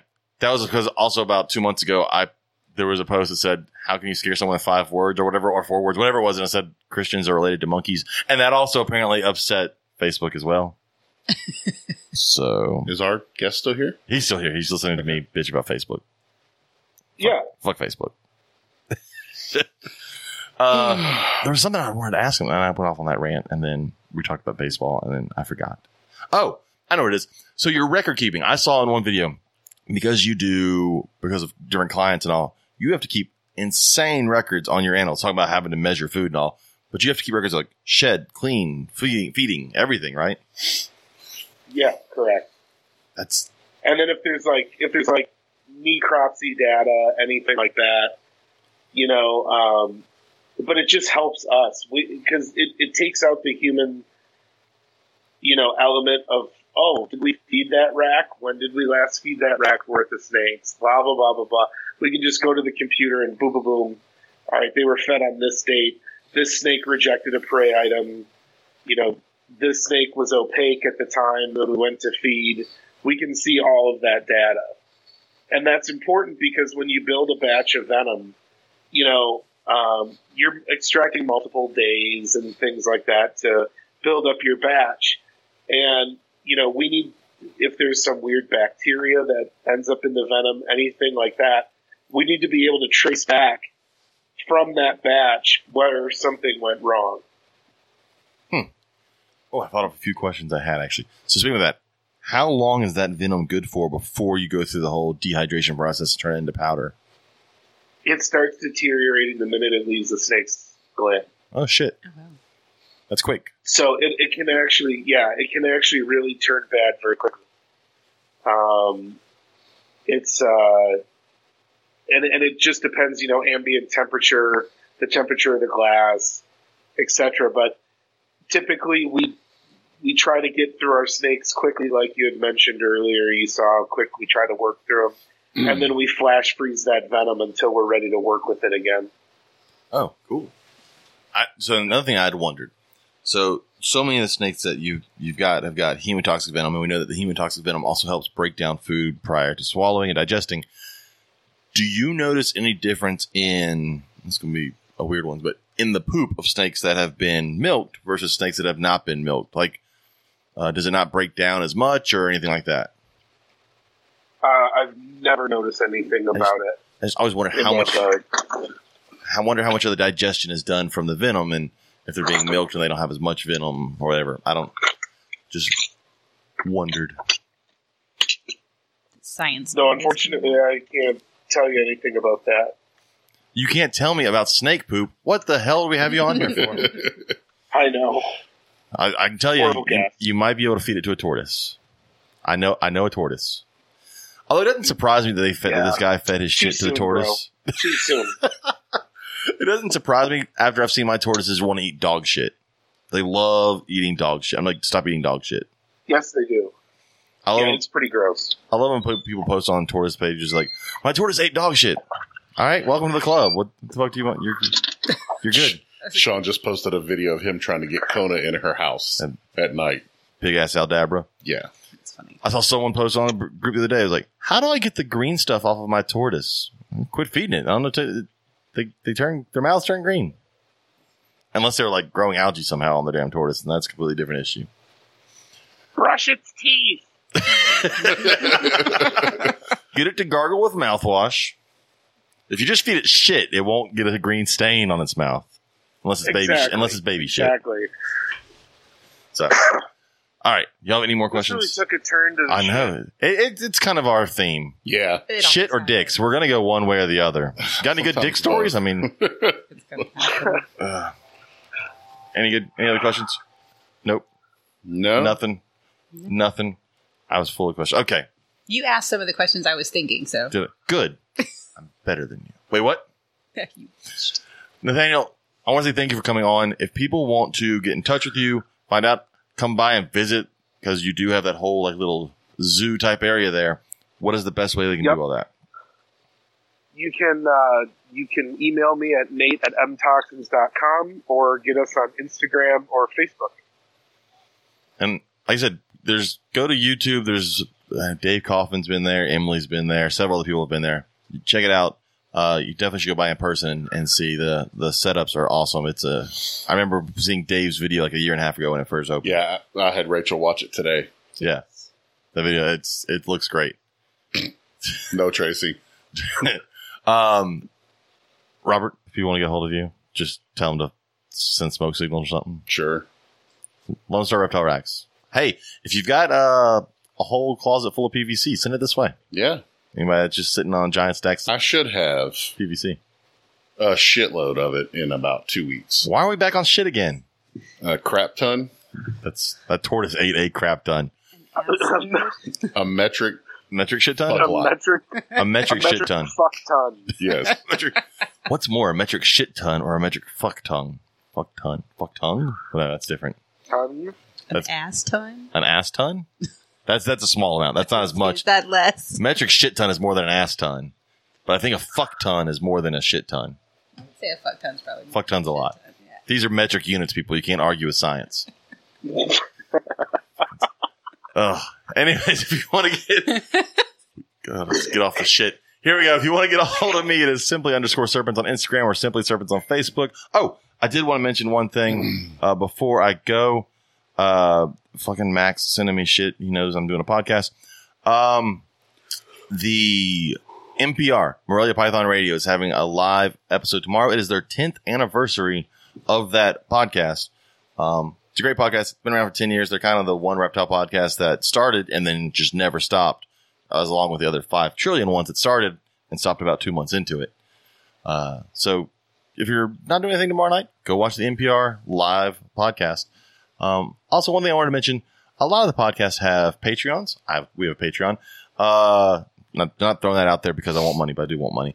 But if you listen to podcasts, understand that most of the podcast people out there aren't making money off of this. We're, we kind of just do it. Um, and if you enjoy listening to a podcast every week and they have a Patreon, give like $3 a month to them. It'll help them out. I'm not saying give it to me, but if you want to give it to me, feel free. But you pay for cable, so you can watch cable. You pay for satellite. You pay for internet, so you can do all these things. Help out the folks putting out the stuff you're actually listening to, and, and if you enjoy it, give them a little bit. You don't have to give them a ton, but every little bit helps because it's not cheap to do this stuff all the time. I mean, we just switched over to a whole new server uh, because we hopefully will be adding a few more podcasts soon. Yeah. Rachel. Uh, so yeah, that was just my kind of my PSA for all podcasters. Help them out. Join the Patreon. Uh, if you want to get a hold of us, we are the Reptile Gumbo Podcast on Instagram, Facebook, and at gmail.com and on Patreon. Uh, don't forget to go to our monthly giveaway. I forgot to mention our monthly giveaway. We had a lot of people join the giveaway last week after I bitched y'all for not doing it. That's awesome. but it is being given away by Venom Life Gear. They're giving away that Venom Life Mandala that I'm still pissed off I can't win. And $50 on anything on their website. And they have a bathing suit. So you can buy a bathing suit if you want a Venom Life Gear bathing suit. A great jacket. I think they have a, they have like a, can get you a two piece bikini. That, that is a nice jacket. Did, did Brent did Brent model that bikini? No, thank God. If he did, no one He would buy that. if we asked him. Oh, No, they no, no, no. Should definitely It was bad enough to see him in those tight ass, uh, Snake pants. snake leggings at two conros ago That was hilarious. that he then auctioned off and JT bought. No. No, Blake. Blake Well, Wilson. Blake Wilson bought them. That's even worse. There's no telling what Blake did with those things. Anyways, that is it for our show. Nathaniel, if you'll hang around, thanks everybody for listening. We will be back next Wednesday, and then after that, hopefully we go back to Tuesdays. But next Wednesday, after kids quit ruining our lives, we'll be back on Tuesdays. Goodbye.